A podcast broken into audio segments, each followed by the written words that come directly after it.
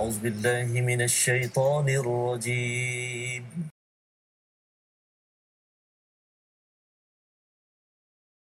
بسم الله الرحمن الرحيم.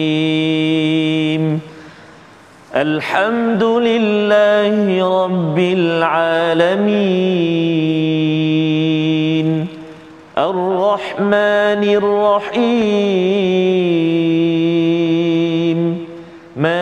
مالك يوم الدين.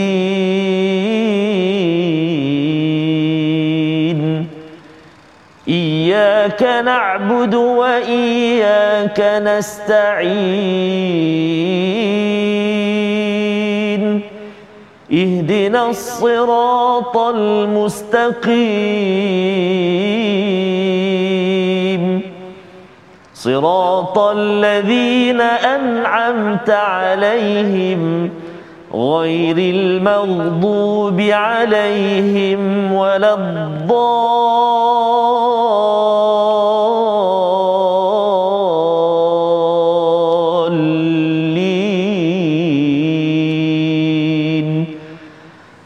آمين. صدق الله العظيم. Assalamualaikum warahmatullahi wabarakatuh. Alhamdulillahirabbil alamin wassalatu wassalamu ala asyrafil anbiya'i wal mursalin wa ala alihi wa ashabihi ajma'in amma ba'd. Apa khabar tuan-puan, ibu ayah, para penonton, sahabat-sahabat Al-Quran yang dirahmati Allah sekalian. Mudah-mudahan kita semua berada dan dipelihara oleh Allah Taala dalam keadaan yang sejahtera. Pada hari ini bertemu kita lagi dalam My Quran Time yang mana ini adalah sesi ulang kaji yang akan kita meneroka, mengkaji, meneliti daripada halaman 430 hingga halaman yang ke-435 yang telah kita lalui dan kita akan adakan sedikit ulang kaji kita pada hari ini. Seperti biasa Ha, saya tidak keseorangan pada hari ini tuan-puan bersama dengan saya qari kita pada hari ini adalah Ustaz Tarmizi Abdul Rahman. Apa khabar Ustaz? Alhamdulillah Alhamdulillah Prof kita Sihat Ustaz eh? Alhamdulillah tak nampak senyum ni Tak nampak senyum hari ini. baik, baik. Baik, bersama dengan kita juga pada hari ini adalah tetamu istimewa kita Mhm. yang akan bersama-sama mentadabbur ayat-ayat Al-Quran iaitu Ustaz Muhammad Ridwan Tan bin Abdullah. Apa khabar Ustaz? Baik, Alhamdulillah. Alhamdulillah. Ustaz Muhammad Ridwan ini adalah seorang eksekutif uh, dakwah syariah dan dakwah di Wakaf An-Nur Corporation. Yang mana kita akan berkenalan dan kita akan berkongsi dengan lebih lanjut bersama dengan beliau dalam sesi kita pada hari ini insya-Allah dan kita akan meneruskan ulang kaji kita bermula dengan ayat yang ataupun bermula dengan halaman pada 430 tapi sebelum tu mari sama-sama kita bacakan dahulu doa sebelum kita mengkaji ayat-ayat al-Quran ini. Subhanaka la ilma lana illa ma 'allamtana innaka antal alimul hakim. Rabbi zidni ilma. Dan bagi juga memberkati dan mencambahkan lagi pengajian kita mengenai tentang ayat-ayat Allah ini tuan-puan mari sama-sama kita kongsikan di dalam Facebook kita siarkan kita sebarkan pengajian kita ini. Mudah-mudahan lebih ramai mendapat manfaat dan pada halaman yang 430 ini Allah Taala menceritakan tentang kisah uh, penduduk ataupun kaum Sabak. Bagaimana kisah mengenai tentangnya? Mari sama-sama kita bacakan dahulu ayat yang akan dipimpin oleh Ustaz Tarmizi kita bermula ayat 15 hingga ke ayat 16 insya-Allah. Silakan Ustaz. Terima kasih Al-Fadhil Prof. Madya Dr. Ahmad Sanusi uh, Teman Dekan Fakulti Pengajian Quran dan Sunnah USIM selaku uh, pentadabur kita pada hari ini dan juga tetamu kita uh, ilmuwan kita uh, jauh dari JDT Dari betul JDT, eh? betul, betul. Masya Allah kita bawakan daripada Johor dari JDT Waqaf An-Nur Al-Fadhil Al-Ustaz uh, Muhammad Ridwan uh, Tan Abdullah Terima kasih banyak uh, Ustaz eh. Jauh berkelana Ah. singgah ke teratak main Quran Time pada hari ini alhamdulillah. Allah Akbar. Terima kasih banyak Terima dan kasih. uh, tak lupa pada tuan-tuan dan puan-puan ibu-ibu ayah-ayah muslimin dan muslimat sahabat Al-Quran yang dikasihi dan dirahmati Allah Subhanahu wa taala sekalian. Uh, barangkali pada hari ini ada yang buat kenduri perkahwinan ke apa hati-hati. SOP kita kena jaga. Kami kat sini pun jaga SOP ni tengok ni Ha. Lemas nak baca ni tapi tak apa. Kita baca juga Al-Quran sama-sama kita nak dengar juga suara tuan-tuan dan puan-puan ibu ayah yang berada di rumah atau di mana juga berada. Kita baca terlebih dahulu dua ayat ayat 15 dan 16. Surah Saba muka surat 430. Jom baca sama-sama insya-Allah. أعوذ بالله من الشيطان الرجيم لقد كان لسبإ في مسكنهم آية. جنتان عن يمين وشمال. كلوا من رزق ربكم واشكروا له بلدة طيبة ورب غفور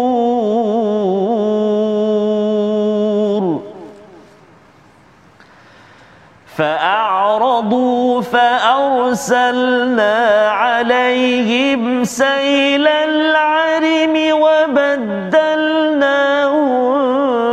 بجنتيهم جنتين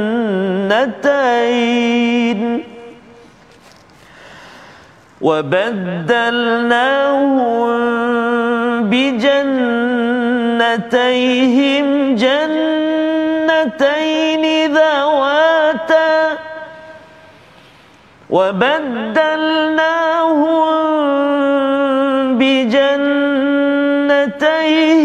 جنتين ذواتي أكل خمط وأثل ذواتي أكل خمط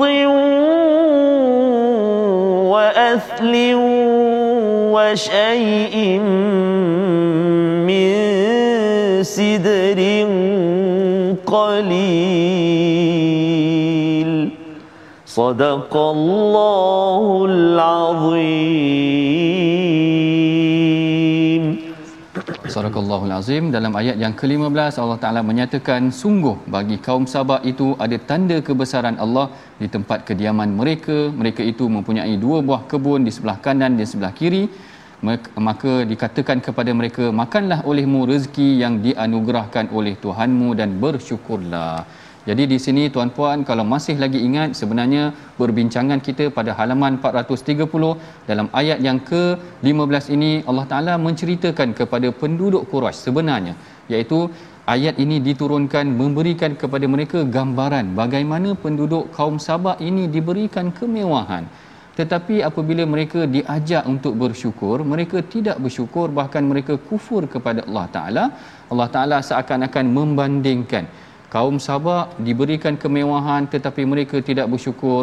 Sedangkan kisah sebelum itu kisah Nabi Sulaiman dan Nabi Daud diberikan juga kemewahan tetapi mereka kembali dan bersyukur kepada Allah Taala.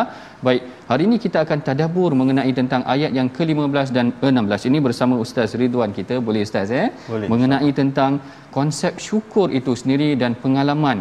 Kalau ustaz tengok di sini bagaimana ayat ini diturunkan kepada Quraisy agar mereka menerima Islam jadi kalau boleh saya tanya mengenai tentang pengalaman uh, keislaman ataupun bagaimana ustaz menerima tentang hidayah Islam itu sendiri dan bagaimana sebenarnya kaedah bersyukur yang yang dianjurkan oleh al-Quran. Silakan ustaz. Bismillahirrahmanirrahim. Alhamdulillahirabbil alamin wassalatu wassalamu ala asyrafil anbiya'i wal mursalin wa ala alihi wa sahbihi ajma'in. Uh, terima kasih kepada Prof ya. Uh, baik bismillahirrahmanirrahim. Uh, terutama sekali uh, pertanyaan prof mengenai bagaimana saya menerima hidayah. Uh, sebenarnya saya memeluk agama Islam lebih kurang 11 tahun yang lepas insyaallah prof. Alhamdulillah diberikan hidayah oleh Allah Subhanahu wa taala. Tetapi uh, memeluk tempoh untuk memeluk Islam itu dia sebenarnya adalah merupakan salah satu proses hmm. uh, yang mengambil masa lebih kurang tujuh tahun. Sehingga akhirnya memeluk agama Islam. Dan uh, dan sejak daripada dan sejak daripada memeluk agama Islam direzekikan Allah Subhanahu Wa Taala ya untuk kita pergi belajar ya untuk kita sentiasa berada di suasana yang baik ya bersama orang-orang yang baik bersama dengan alim ulama alhamdulillah so itu antara satu nikmat yang dan rezeki yang Allah Subhanahu Wa Taala kurniakan jadi bagi diri saya nikmat yang paling besar yang dapat saya ataupun kami rasai adalah sebenarnya iaitu Islam dan juga iman itu sendiri. Tidak ada nikmat yang lebih besar daripada itu. Ya, nikmat boleh datang daripada berbagai bentuk, daripada rezeki, daripada segi kewangan, uh, kebendaan dan juga sebagainya. Tetapi nikmat yang paling besar adalah Islam dan juga iman. Kenapa saya teringat kembali apabila uh, pertama pertama kali saya memasuki masjid dibawa oleh seorang sahabat untuk memasuki masjid kemudiannya kali pertama saya menunaikan solat kali pertama saya bersujud kepada Allah Subhanahu Wa Taala pada waktu itu saya merasai satu ketenangan yang tidak pernah dalam tidak pernah ada dalam kehidupan kita. Masya-Allah. Itulah ketenangan. Bermula daripada saat itu saya nekat saya ingin merubah hidup saya. Saya ingin mempelajari Islam dengan bersungguh-sungguh yang akhirnya membawa kepada hari ini. Itu adalah satu nikmat yang sangat-sangat besar. Dan cara untuk menzahirkan nikmat dan juga rezeki kalau kita rujuk pada surah Sabah ayat 15 dan juga 16 di sini Quran firman Allah Subhanahu Wa Taala dia merujuk kepada buah-buahan rezeki daripada segi makanan kebun, kebun tanam tamat, tanaman dan sebagainya tapi itu juga adalah nikmat apa sahaja nikmat sebab segala perkara yang kita terima itu adalah nikmat dan rezeki daripada Allah jadi untuk kita menzahirkan diri uh, dengan rasa bersyukur itu ialah ialah dengan kita menzahirkan diri kita sebagai hamba Allah. Kita mengakui diri kita sebagai hamba Allah. Di dalam surah Az-Zariyat ayat 56 pun firman Allah Subhanahu Wa Taala firman Allah tidaklah kami menciptakan jin dan manusia melainkan untuk beribadah kepada aku. So jadi beribadah kepada Allah ini segala perkara yang kita lakukan dalam hidup kita itu adalah ibadah. Ibadah belaka. Kerana segala perkara termasuklah kita bekerja, bertugas yang hakiki bersama dengan ahli keluarga dan juga sebagainya. Semua itu atas perintah Allah. Kita lakukan ha- atas perintah Allah dan kerana Allah. Dan juga yang paling utama untuk menzahirkan diri kita itu sebagai seorang hamba Allah adalah dengan cara menunaikan solat juga. Dengan menunaikan solat. Kerana dengan menunaikan solat itulah itu tanda ketaatan kepatuhan kita kepada Allah Subhanahu Wa Taala dan kalau kita lihat balik pada awal surah Sabah ya Allah Subhanahu Wa Taala menceritakan tentang uh, uh, kisah ataupun sejarah keluarga Nabi Daud dan juga Nabi Sulaiman. Firman Allah Allah kata bekerjalah hai keluarga Daud dan bersyukur. Maksudnya selagi semakin banyak nikmat yang kita dapat semakin kuat kita bekerja semakin kuat kita bekerja untuk Allah Subhanahu Wa Taala. Kalau kita lihat kepada uh, pada peristiwa uh, Fathul Mekah pembukaan Mekah pun uh, Rasulullah wasallam. memasuki Mekah dengan bersama dengan beribu-ribu para sahabat tetapi Nabi Muhammad sallallahu alaihi wasallam masuk ke dalam Mekah dengan keadaan menundukkan pandangan. Masya-Allah. Wallahu taala alam. Masya-Allah, masya-Allah tadabbur yang sangat menarik daripada Ustaz Ridwan kita menceritakan sebenarnya betul ya Ustaz Tarmizi ya. kita yang daripada awal telah menerima Islam ni kadang-kadang tak rasa sangat nikmat keislaman itu tapi Ustaz Ridwan yang mempunyai background yang mungkin ahli keluarga bukan daripada kalangan bukan Islam bila peluk Islam tu terasa ketenangan tu Ustaz masya-Allah. Dan kaedah bersyukur seperti mana yang disebutkan oleh Ustaz tadi adalah dengan kita semakin kita banyak dikurniakan nikmat kepada Allah Taala kita bekerja dan kita mendekatkan diri kita dengan Allah itu antara pengajaran yang menarik yang kita boleh perolehi daripada halaman ke-430. Manakala dalam halaman yang ke-431 Allah Taala pada hakikatnya berdialog memberikan penjelasan berlaku, melakukan macam soal jawab. Ada banyak kul di sini. Kul mayyarzukukum kul aruni kul-kul ni semua adalah seakan-akan Allah berdialog ataupun meminta Rasulullah bercakap dengan orang Quraisy mengenai tentang apa yang mereka ragukan terhadap agama Allah itu sendiri. Jadi sebelum kita tadabbur mengenai tentang ayat yang halaman 431 mari sama-sama kita tekuni ayat daripada 27 hingga 28 dan kita bertadabur mengenai tentang ayat tersebut insya-Allah. Silakan Ustaz Tarmizi. Baik, terima kasih Al-Fadhil Prof. Bagi Ustaz Al-Fadhil Ustaz Muhammad Ridwan, tuan-tuan dan puan-puan, ibu-ibu ayah-ayah, sahabat-sahabat Al-Quran yang dikasihi Allah Subhanahu Wa Taala. Betul uh, Prof ya, uh, dan Ustaz ya, dalam ayat ini banyak qul. Qul ada qala wa qala kan. Dan kita nak mula ayat yang ke-27 ni pun dengan qul juga. Betul. Jadi hati-hati bila kita mula dengan qul, jangan kita tertukar dengan kaf jadi kul.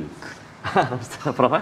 ha ya ni qaf ni qul ha, jadi kena hati-hati qaf dia duduk pangkal ha, lidah kan di kat belakang.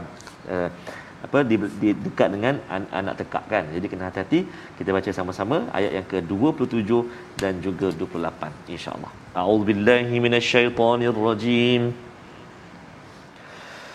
قل أروني الذين ألحقتم به شركاء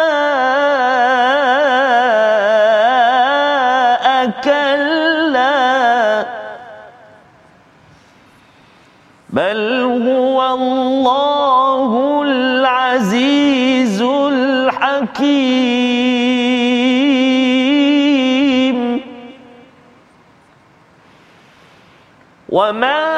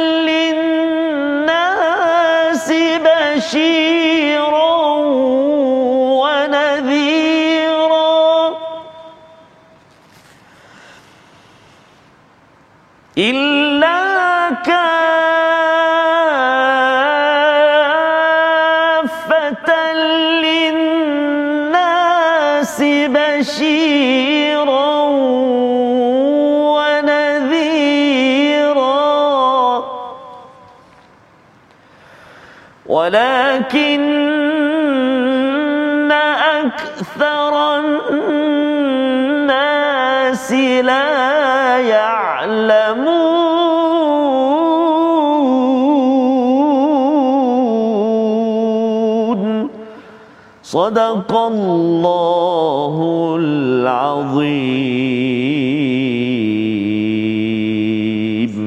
Sadaqallahul Azim. Baik pada ayat yang ke-28 Allah Taala berfirman dan kami tidak mengutuskan engkau wahai Muhammad melainkan kepada semua umat manusia sebagai pembawa berita gembira dan pemberi peringatan.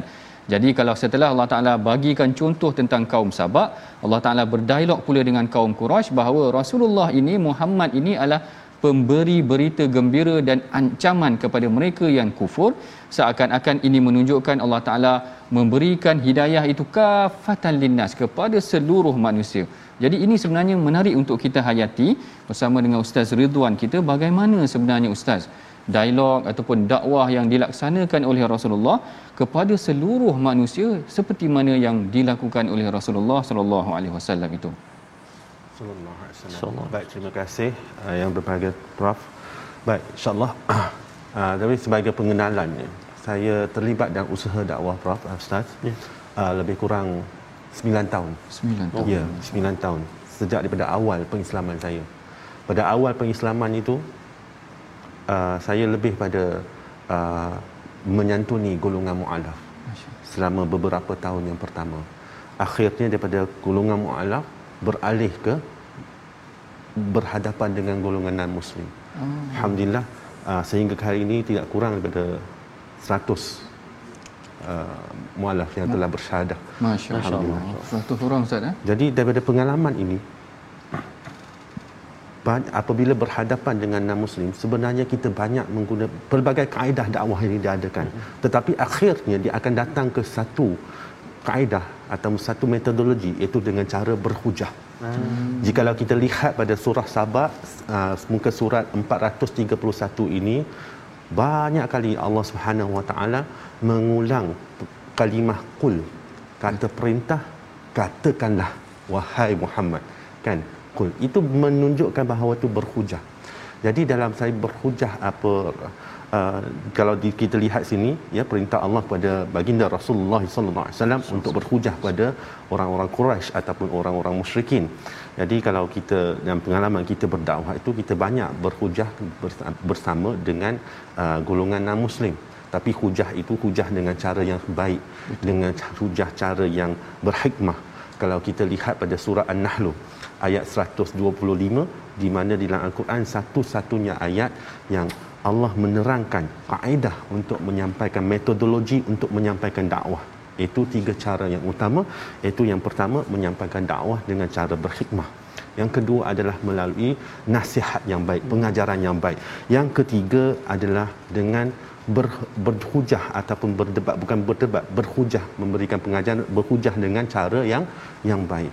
Jadi dalam semasa dalam menyampaikan dakwah kepada menerangkan uh, berkaitan dengan Islam kepada uh, sahabat-sahabat yang bukan Islam kita kami ataupun saya banyak menggunakan kaedah untuk membuat seseorang itu berfikir.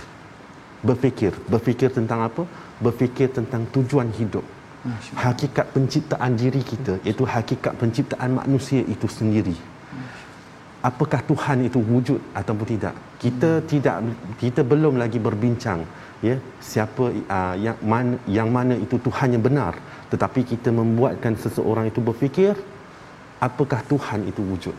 Sebab Allah Subhanahu Wa Taala memberikan kepada kita manusia ini satu perkara yang tidak ada pada makhluk lain iaitu akal dan barang siapa mempunyai akal yang sihat, jikalau kita menggunakan akal kita untuk mencari Tuhan, nescaya satu-satunya Tuhan yang akan kita jumpa iaitu Allah Subhanahu Wa Taala. Masya-Allah. Maknanya ustaz di sini ustaz uh, berdasarkan pengalaman itu berdialog dengan muslim dan non muslim itu yeah. salah satu perkara yang ditekankan adalah mengenai tentang bagaimana berdialog dan mengajak mereka berfikir. Yeah. Mengajak mereka berfikir ini sebenarnya adalah perkara yang akan kita bincangkan lagi dalam halaman yang ke-432 bagaimana sebenarnya nanti bila mana mereka telah ditentukan tentang kedudukan mereka di syurga dan neraka ataupun pada hari kiamat nanti mereka sendiri sebenarnya sesama mereka berbalah dan itulah pada hakikatnya bagaimana Allah Taala mengajak kita daripada di dunia lagi agar berfikir seperti mana yang disebutkan oleh Ustaz Ridwan tadi tentang bagaimana nanti kenapa manusia ini dijadikan dan apakah tujuan mereka dijadikan. Kita akan teruskan lagi perbincangan kita selepas daripada ini. Jangan ke mana-mana kita berehat dahulu sebentar insya-Allah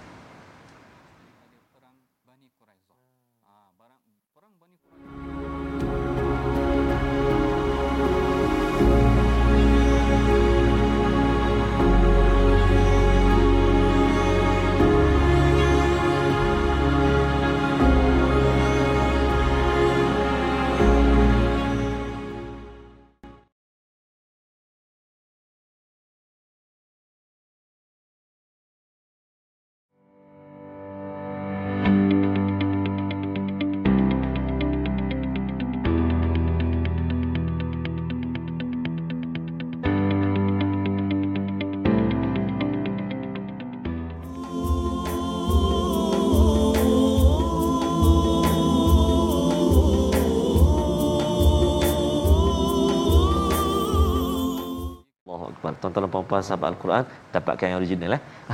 Itu abang-abang Raihan uh, nasyid daripada abang-abang Raihan.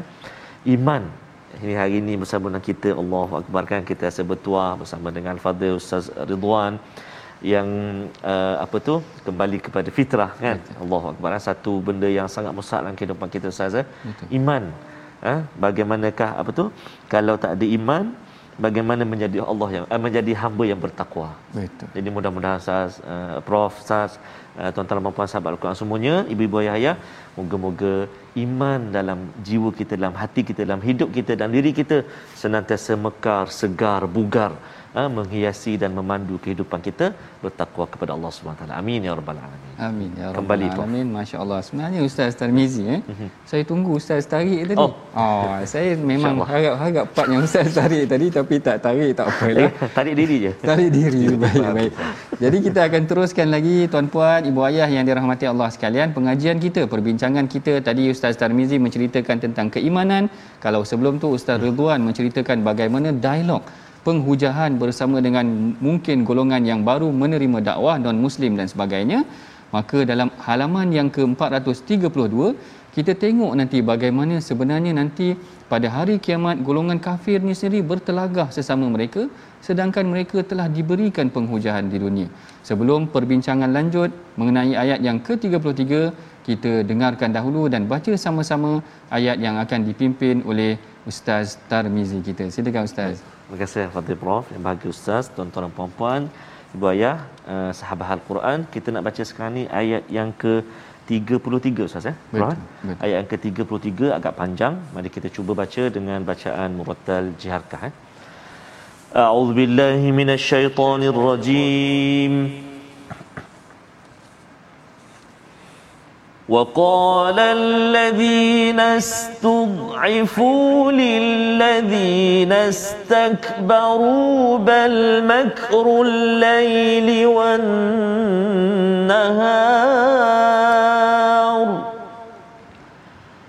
بل مكر الليل والنهار إذ تأمروننا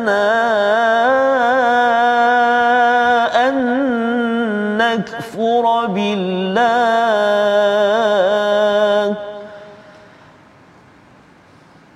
إذ تأمروننا أن نكفر بالله ونجعل له أندادا.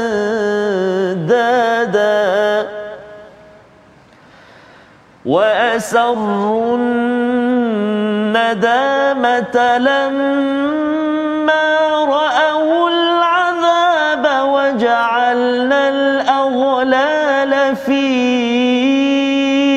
أعناق الذين كفروا. هل يجزون إلا ما كانوا يعملون؟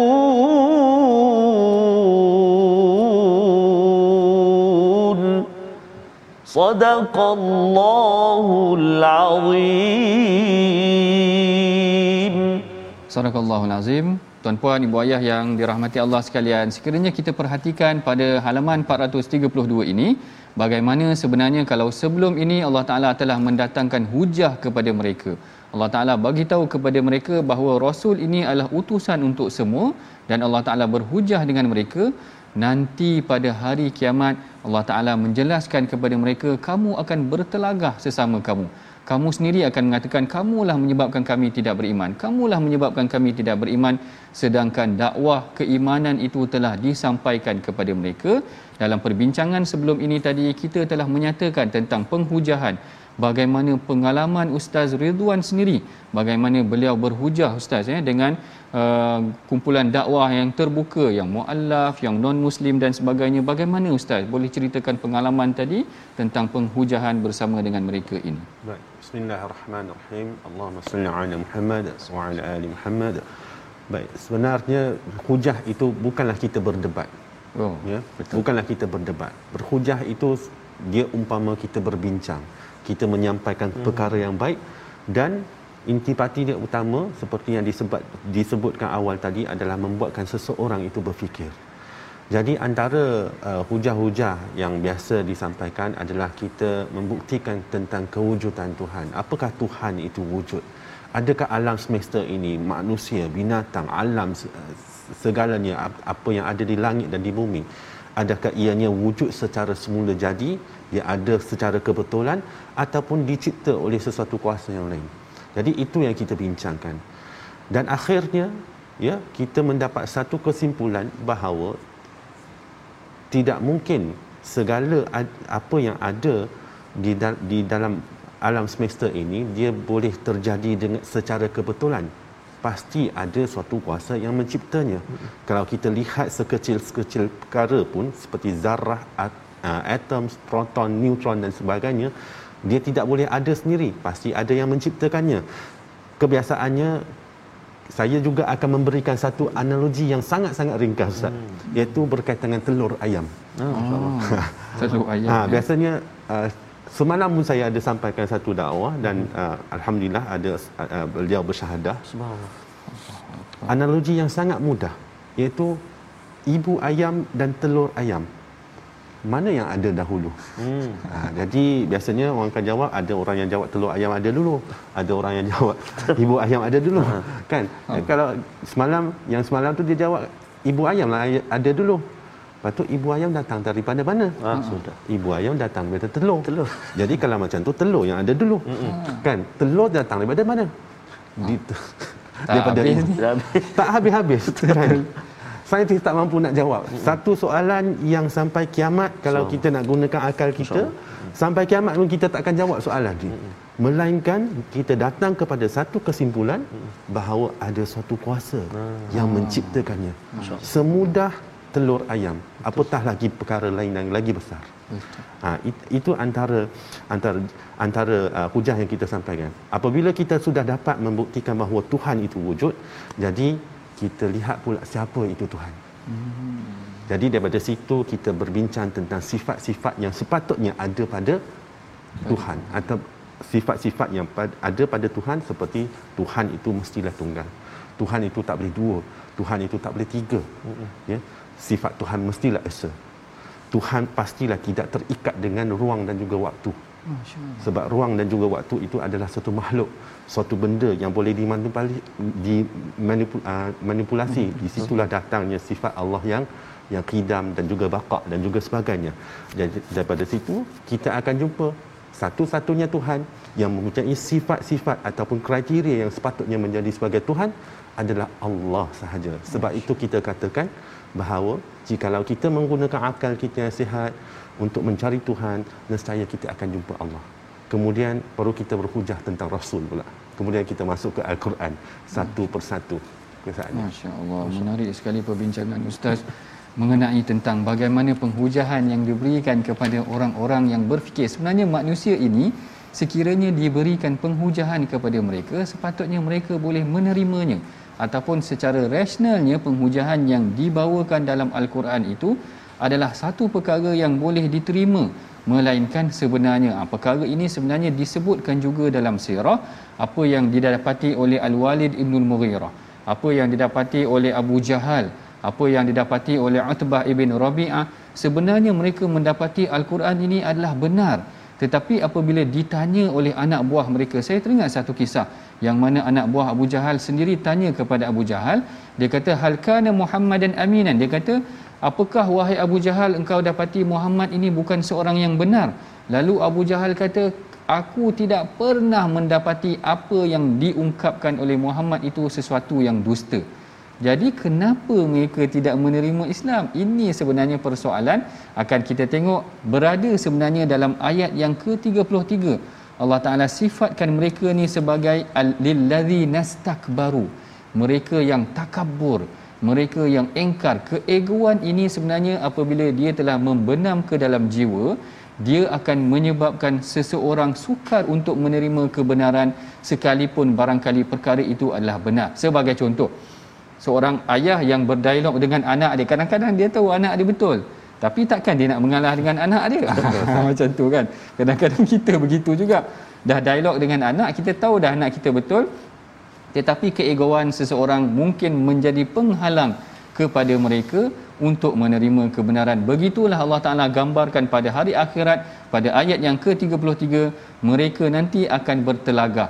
Golongan yang istikbar, yang ego ini akan uh, menyalahkan kembali golongan-golongan yang menyangkakan diri mereka ini lemah akhirnya kebinasaan menimpa mereka keseluruhannya. Kerana hanya kerana semata-mata kerana keegoan dan tidak menerima kebenaran. Dan kita dapati banyak pengajaran yang menarik yang kita pelajari daripada apa yang disampaikan oleh Ustaz Ridwan tadi pengalaman berdialog dengan golongan golongan dakwah ini dan seterusnya kita akan masuk kepada halaman yang ke-440 433 uh, yang mana kita akan bacakan sedikit ayat daripada uh, ayat yang ke-47 yang mana Allah Taala menceritakan sifat Rasulullah ini dia berdakwah berdakwah kepada seluruh manusia dan Rasulullah berdakwah adalah dengan penuh keikhlasan sama-sama kita bacakan ayat yang ke-47 bersama Ustaz Tarmizi kita.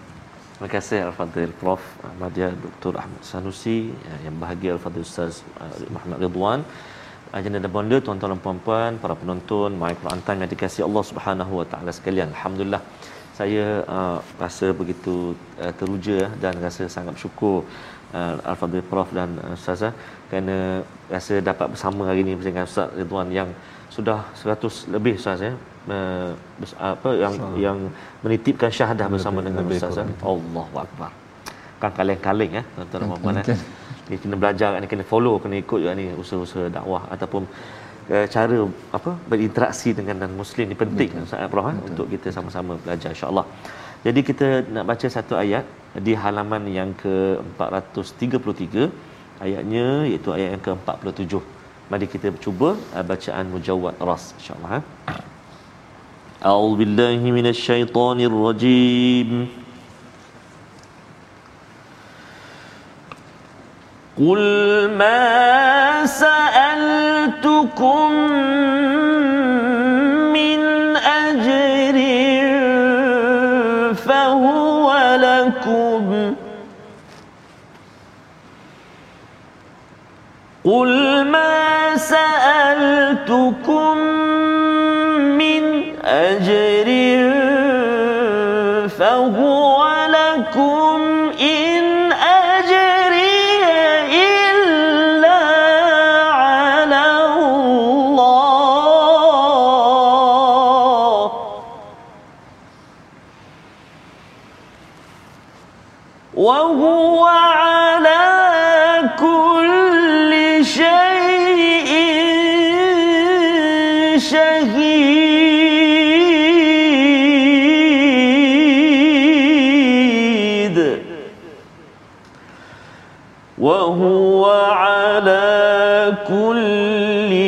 شيء شهيد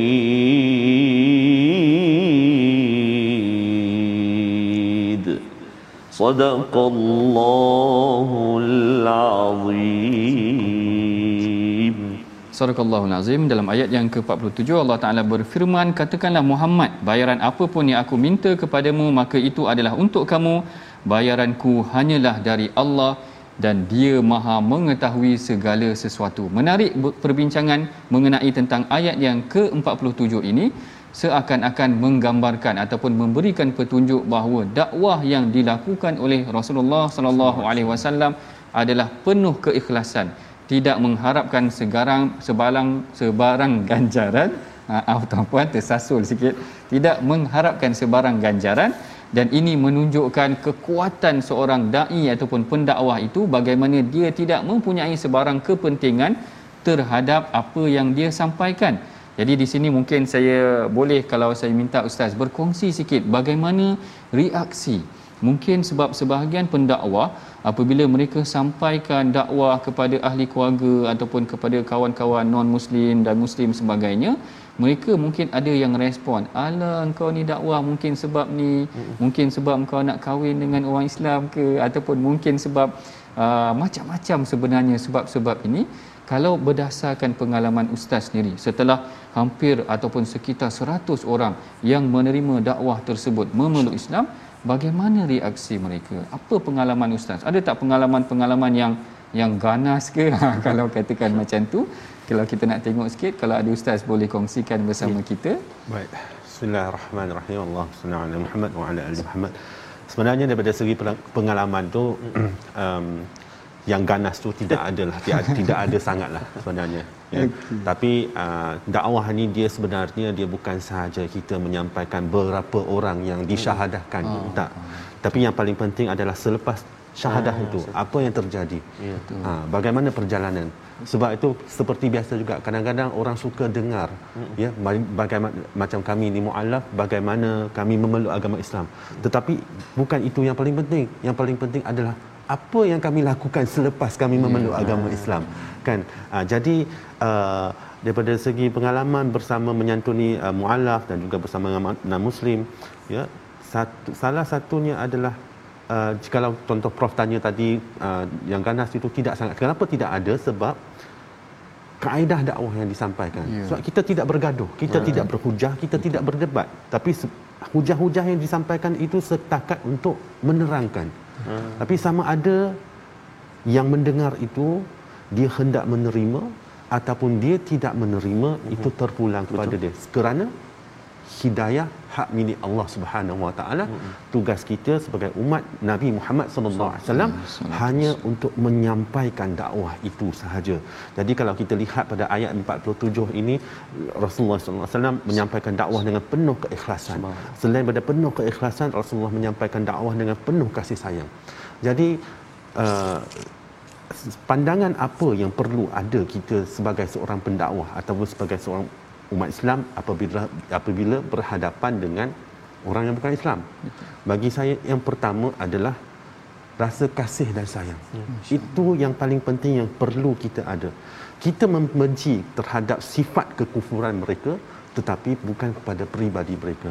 Bagaimana kita hendak menyampaikan dakwah jika dalam hati kita ini ada kebencian. Betul. Ha, jadi kasih sayang itu yang itu yang boleh mempengaruhi orang lain. Wallahu a'lam. Wallahu a'lam. Masya-Allah. Inilah dia orang yang benar-benar duduk dalam medannya Ustaz Tarmizi ya, eh. Orang yang memang berada dalam medannya bagaimana sebenarnya tidak mudah juga untuk kita berhadapan, berdialog dengan mereka terutama kalau keluarga sendiri. Ya. Kalau saya ingat pengalaman saya duduk sekejap di UK dulu hmm. buat PhD di sana, ada dicerit ada satu rancangan hmm. mengenai tentang uh, orang-orang yang memeluk Islam ini salah satunya dia bimbang kalau hmm. kalau dia adalah seorang wanita dan dia peluk Islam dan itu adalah satu perkara yang sangat ganjil kerana kalau muslim di UK adalah seorang golongan yang minoriti lah. Uh-uh. Jadi dia bimbang dengan keluarga boleh terima ke tak. Jadi yang awal-awal tu pakai tudung apa semua tu di, tidak ditekankan lagi. Uh. Maknanya diajarkan kepada golongan yang baru ini perkara-perkara yang asas sahaja yeah. dahulu. Maknanya sehinggalah mereka sendiri yang mempunyai jiwa yang kental dan menawarkan dirinya boleh tak saya pakai tudung dan sebagainya. Ah, Sebenarnya dalam hadis ada.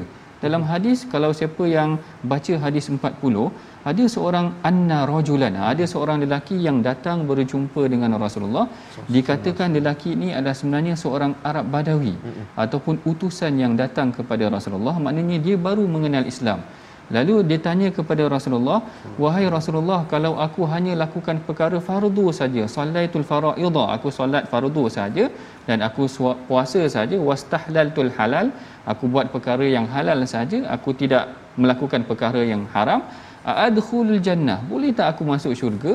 Lalu Rasulullah kata boleh masuk syurga. Maknanya buat perkara yang basic sahaja dahulu untuk yang baru mengenal Islam diajarkan perkara yang mudah. Jangan nak orang nak masuk Islam terus tanya, potong boleh potong? Potong terus.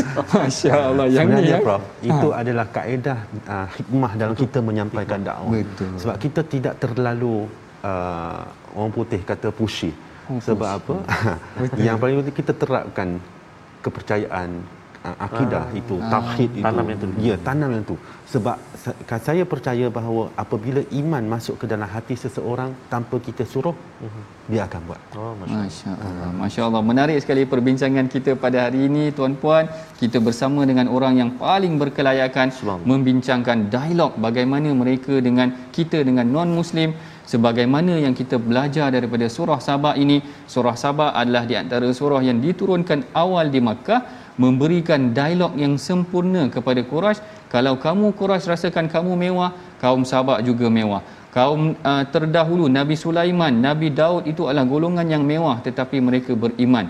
Kaum Sabak apabila mereka mewah tetapi tidak beriman Allah Taala mempunyai kuasa untuk menjatuhkan mereka. Sebagaimana Allah Taala mempunyai kuasa untuk membangkitkan juga mereka nanti pada hari kiamat kita telah pun hampir sampai ke penghujung rancangan. Rasa masya-Allah rasa macam sekejap aja eh. Maknanya perbincangan kita Betul. banyak pengalaman ataupun perkongsian yang telah dikongsikan oleh Ustaz Ridwan kita. Mudah-mudahan Allah Taala memberkati pengajian kita pada hari ini, tadabbur kita terhadap ayat-ayat Al-Quran bagi memberkati mengakhiri pengajian kita pada hari ini. Uh, saya mempersilakan Ustaz Tarmizi kita untuk membacakan doa mudah-mudahan kita dirahmati Allah. Terima kasih. أعوذ بالله من الشيطان الرجيم. بسم الله الرحمن الرحيم. الحمد لله رب العالمين والصلاة والسلام على أشرف الأنبياء والمرسلين وعلى آله وصحبه أجمعين. آمين. اللهم صل على سيدنا محمد وعلى آل سيدنا محمد. آمين. اللهم يا الله يا رحمن ويا رحيم دي سعد yang penuh barakah ini ya Allah. Tangan kami tadahkan memohon ke hadratmu ampunilah dosa-dosa kami ya Allah. Ampunilah dosa-dosa kedua ibu ayah kami dan juga ibu ayah mertua kami muslimin dan muslimat minat birahmatik. Ya arhamar rahimin. Ya Allah wa ya Rahman wa ya Rahim. Jadikan Al-Quran teman hidup kami. Jadikan Al-Quran sahabat baik akrab kami ya Allah. Memandu kehidupan kami ya Rahman. Menjadi hamba-hamba yang senantiasa taat dan patuh kepadamu ya Allah Allahumma inna na'udzubika minal barasi wal junun wal judhami wa min sayyi'il asqam Allahumma rabbana atina fid dunya hasanah wa fil akhirati hasanatan wa qina adhaban nar wa sallallahu ala sayyidina Muhammad wa ala alihi wa sahbihi wa baraka wa sallam walhamdulillahi rabbil alamin taqabbalallahu minkum Mudah-mudahan Allah Subhanahu Wa Taala uh, menerima pengajian kita pada hari ini, bacaan kita, pendengaran kita dan doa kita dikabulkan Allah Subhanahu Wa Taala dan kita nak terus suburkan uh, dakwah uh, dan suburkan al-Quran dalam masyarakat kita.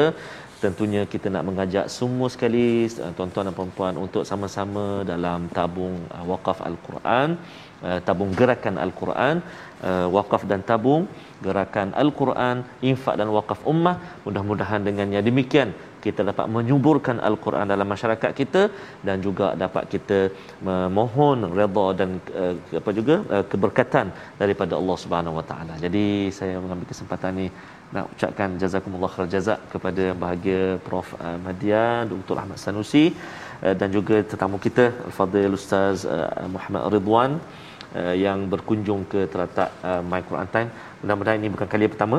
InsyaAllah. Akan datang kita uh, singgah lagi, jemput lagi untuk bersama insyaAllah. Jadi insyaAllah uh, jangan lupa untuk saksikan ulangan pada malam ini dan juga pada besok pagi. Dan pastinya besok kita akan uh, terus dalam halaman yang berikutnya. Pastinya dalam My Quran Time, baca, faham dan amal. Assalamualaikum warahmatullahi wabarakatuh.